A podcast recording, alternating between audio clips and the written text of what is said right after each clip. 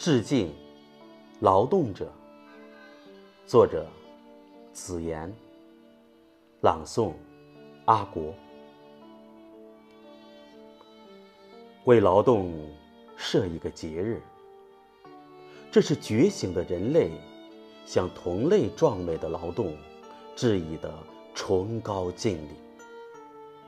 如果没有劳动，人类摆脱不了四肢爬行，没有孔子当年的周游列国，何来民族文脉的源头泉涌？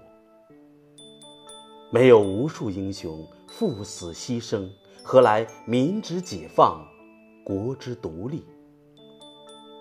没有两弹元勋的呕心沥血，何来国家脊梁的巍然挺立？如果没有劳动，人世间哪有什么岁月静好？没有医护人员救死扶伤，何来人们的安康幸福？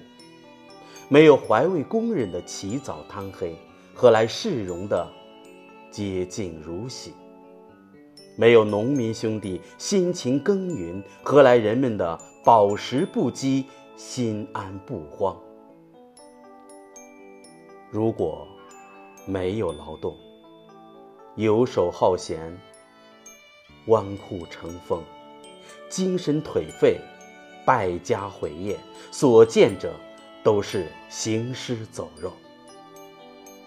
如果没有劳动，不思进取，百业俱废，民不聊生，国将不国，所见者又复满目苍夷。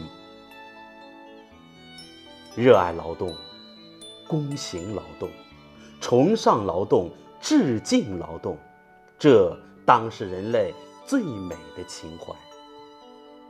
如今的时代，像终身学习一样，终身劳动也应成为每一个人的信条。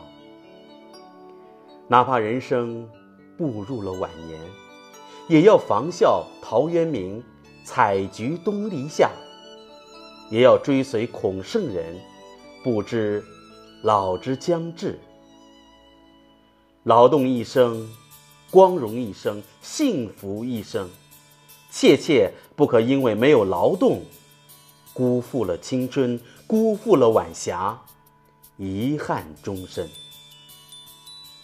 让我们劳动吧，喊着号子，愉快的劳动从每天的早晨开始。